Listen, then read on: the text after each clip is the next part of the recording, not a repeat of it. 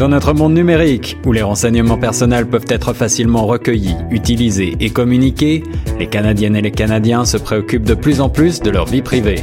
Quels sont les risques d'atteinte à votre vie privée et comment mieux protéger vos renseignements personnels?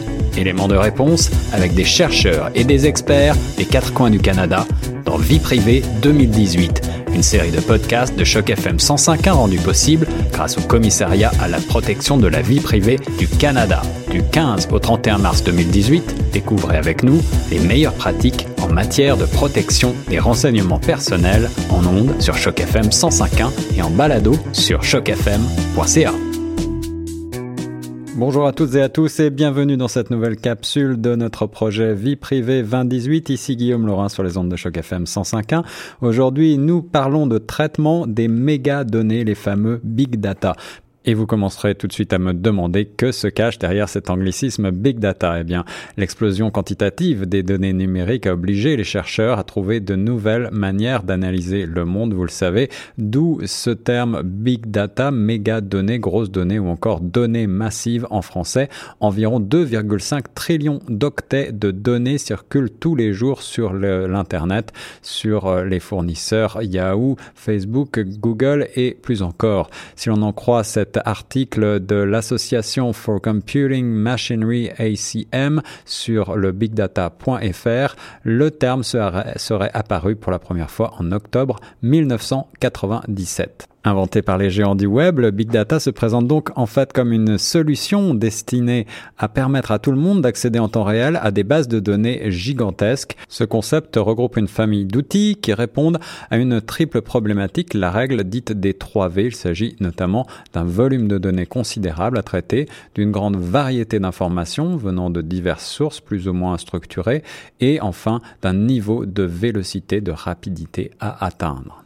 À ces trois caractéristiques peuvent parfois être ajoutées d'autres V comme la véracité des données, la valeur ajoutée produite et parfois même encore d'autres données comme la visualisation ou la variabilité. Alors, même si vous n'êtes pas un as du numérique ou du marketing, vous pouvez comprendre que ce que l'on appelle donc le big data ou ces méga données, ces données massives en français, explosent littéralement en termes de quantité depuis ces dernières années. La perspective de traitement des big data est en partie encore insoupçonnée. On évoque souvent de nouvelles possibilités d'exploration de l'information diffusée par les médias, de connaissance de l'évaluation d'analyse tendancielle et même de prospective climatique mais aussi environnementale ou encore sociopolitique par exemple et la gestion de risques par exemple pour les entreprises, des risques commerciaux, assurantiels, industriels, naturels, encore des phénomènes religieux, culturels ou politiques que l'on pourrait analyser à la lumière de, des méga données qui circulent sur l'internet afin de développer des tendances et peut-être eh bien des perspectives d'avenir. On pourrait ainsi imaginer que la sécurité ou la lutte contre la criminalité, par exemple, serait améliorée par l'analyse de ces méga données. Les technologies traditionnelles ne peuvent pas traiter ce volume de données rapidement, ce qui veut dire qu'elles ne sont pas commercialement attrayantes, et ce à cause de cinq freins ou défis, ces fameux 5 V. Le volume de données est bien entendu ce premier frein, le plus important des données trop volumineuses pour ces technologies.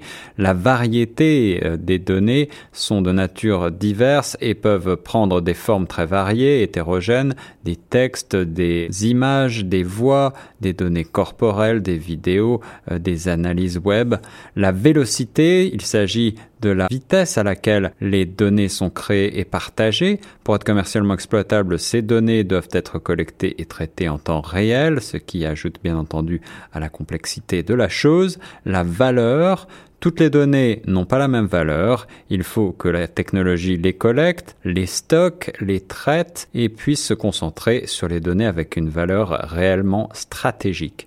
Enfin, la véracité est une donnée très importante. La véracité manque à certaines données, par exemple les robots ou les faux profils sur le web qui euh, vont compliquer la tâche des ordinateurs qui euh, rassemblent toutes ces méga données et rendent donc l'information moins fiable. En dépit de ces 5 V, les entreprises collectent, stockent et traitent nos données personnelles à des fins commerciales depuis des années, mais comment au juste? La réponse Les technologies Big Data, soit un ensemble de technologies permettant de dépasser ces cinq limites à la fois et donc de dégager de la valeur réelle des masses de données disponibles. Pour mieux comprendre les applications concrètes de ces technologies big data, j'ai demandé à Caroline Joly, doctorante en socio-économie à l'Université de Québec à Montréal et chercheur à l'Institut de recherche d'information socio-économique, de nous présenter un exemple de mise en pratique de ces technologies de big data.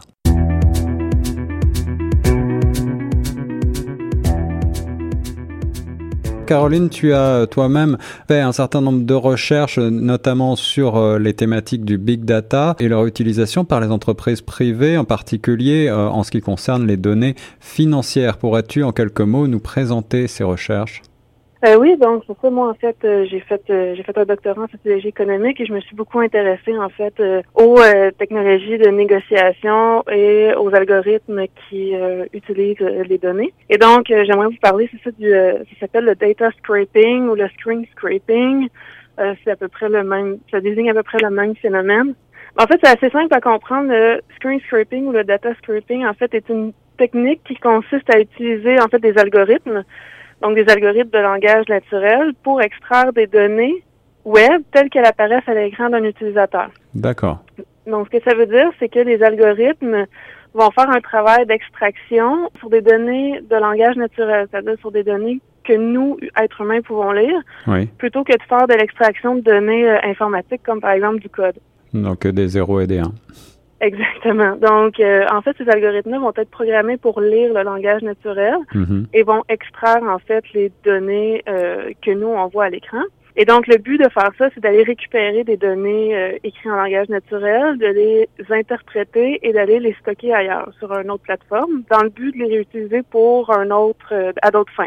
Alors les interpréter, est-ce que ça veut dire qu'on passe par la case humaine ou est-ce qu'il y a une intelligence artificielle, un algorithme qui est capable d'interpréter, de lire ces données humaines?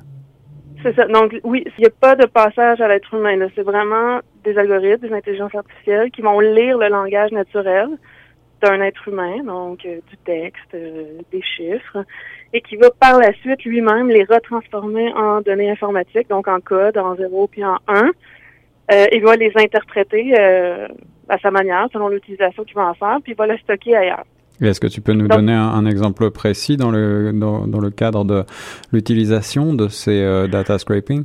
Ben, en fait, le, le, truc le plus rudimentaire serait par exemple ce qu'on fait quand que on fait contrôle F sur notre ordinateur.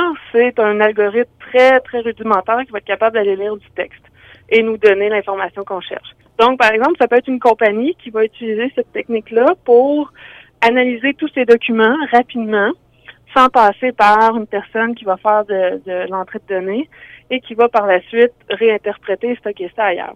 Vous l'aurez compris, le progrès technologique fait un grand saut avec les technologies du big data qui gagnent du terrain, ce qui veut dire que la collecte, le stockage, le traitement et la commercialisation de nos données personnelles ne s'arrêteront certainement pas là, une réalité avec laquelle il faudra composer, et ce en renforçant la protection de la vie privée et la confiance des gens pour qu'ils puissent participer avec assurance à l'économie innovante du numérique, pour reprendre les termes dans lesquels le commissariat à la protection de la vie privée du Canada définit son objectif quant à l'économie des renseignements personnels. Ce projet a reçu un soutien financier dans le cadre du programme des contributions du Commissariat à la protection de la vie privée du Canada.